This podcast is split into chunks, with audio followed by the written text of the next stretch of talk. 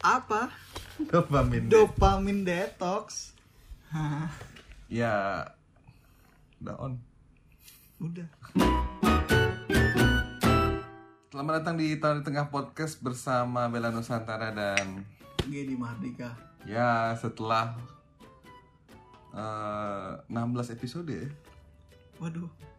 Iya 16 episode. Setelah 16 episode mulailah kita kebingungan Iya.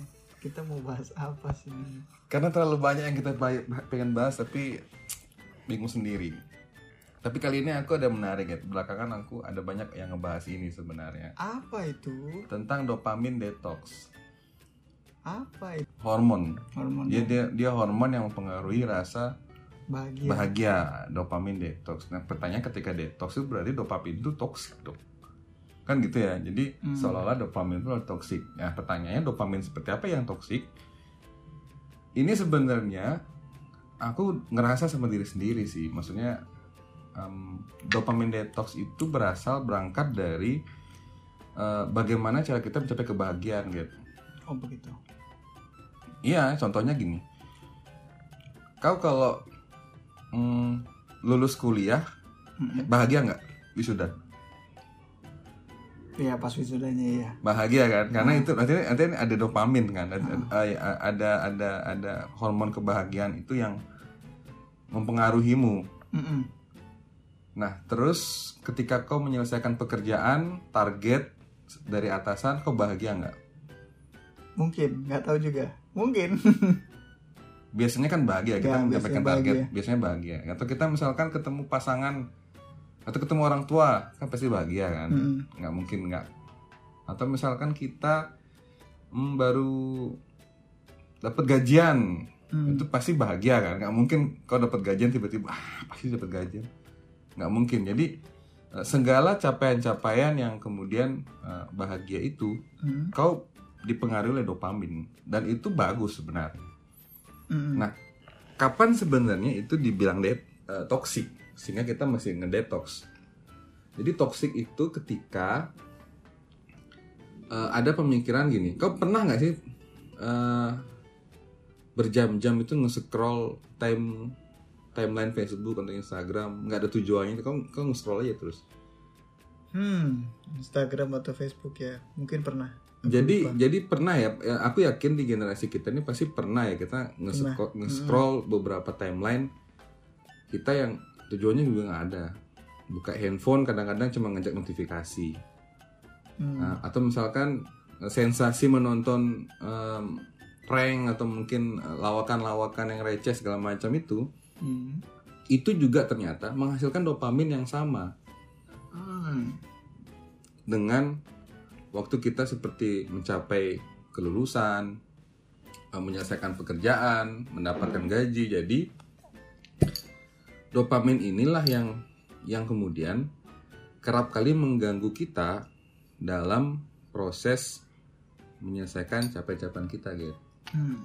Maksudnya itu adalah eh, ketika kita bahagia nge-scrollin timeline, kita kan melewatkan banyak hal dong. Ya. Nah, di situlah kemudian eh, dopamin yang dihasilkan dari gadget atau kebiasaan-kebiasaan yang yang tidak produktif itu mulai mengganggu. Nah, ini yang kemudian disebut dengan dopamin detox. Kita mesti mendetox ini. Begitu. Iya, kau pernah nggak sih mengerjakan sesuatu di depan komputer atau di depan handphone? Kau ada tugas sebenarnya, cuman kayak akhirnya kau kau nggak kerjain karena kau lebih asik ngelihat yang lain gitu loh, entah scroll timeline, entah mungkin membaca artikel terdis- ter- terdistraksi lah. Kau lebih senang kemudian dengerin musik atau mungkin dengerin. Enggak bel belakangan nggak pernah. Sudah umur soalnya. Iya, tapi kan dulu pernah kan. Waktu muda mungkin.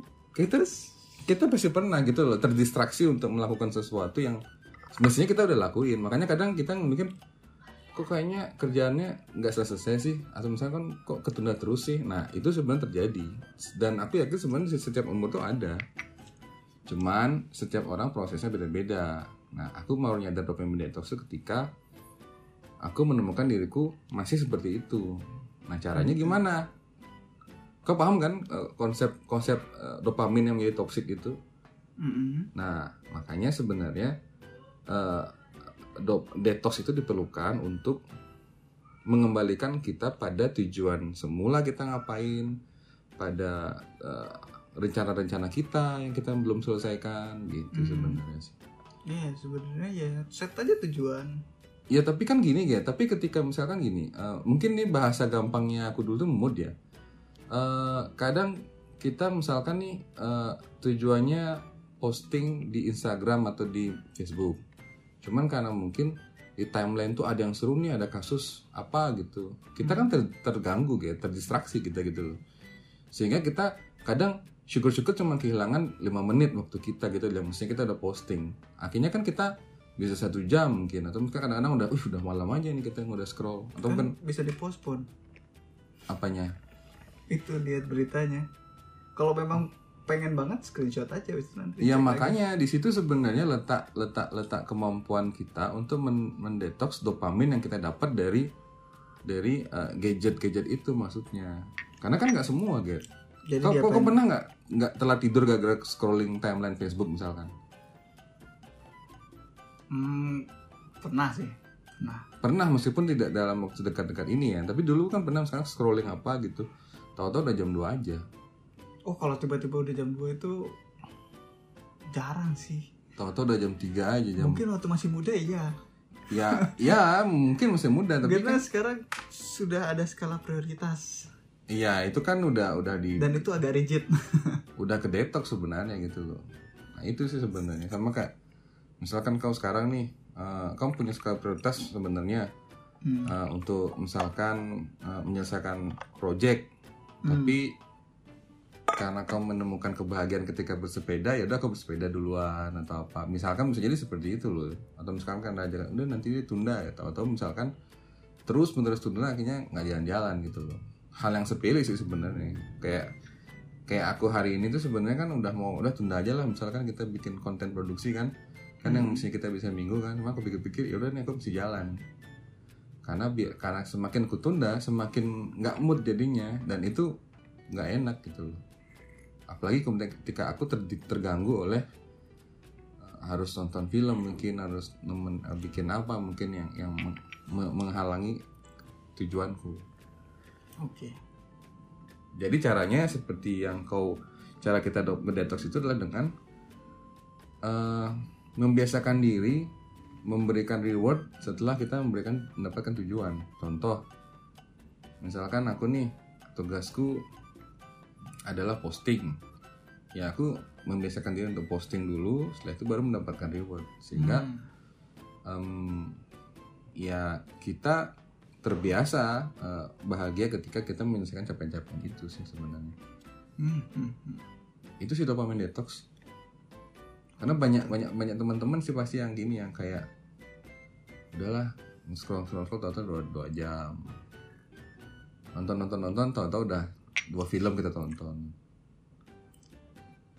Hmm. kau meskipun bilang rigid pasti ada aja hal yang sebenarnya kau rencanakan tuh miss sebenarnya gitu mungkin karena terganggu dengan yang lain-lain gitu. Misalkan target target menikah di usia 30 miss gara-gara belum belum belum sampai berarti. Masih panjang berarti. Ya itu contoh aja meskipun meskipun ini negara demokrasi ya Tin. Iya. bisa aja. Terus berarti abis ini kita bahas soal pernikahan nih. Terserah deh. Tapi itu aja sebenarnya dopamine detox. Hmm, ini sebenarnya untuk teman-teman atau orang yang terbiasa mendapatkan kenikmatan kebahagiaan dengan hal instan. Hmm. sehingga ketika di detox nah kembali kita menghargai proses itu aja sih dari tengah Podcast. podcast, bersama saya Betan Sentara. Dan Gedi Mardika panas nih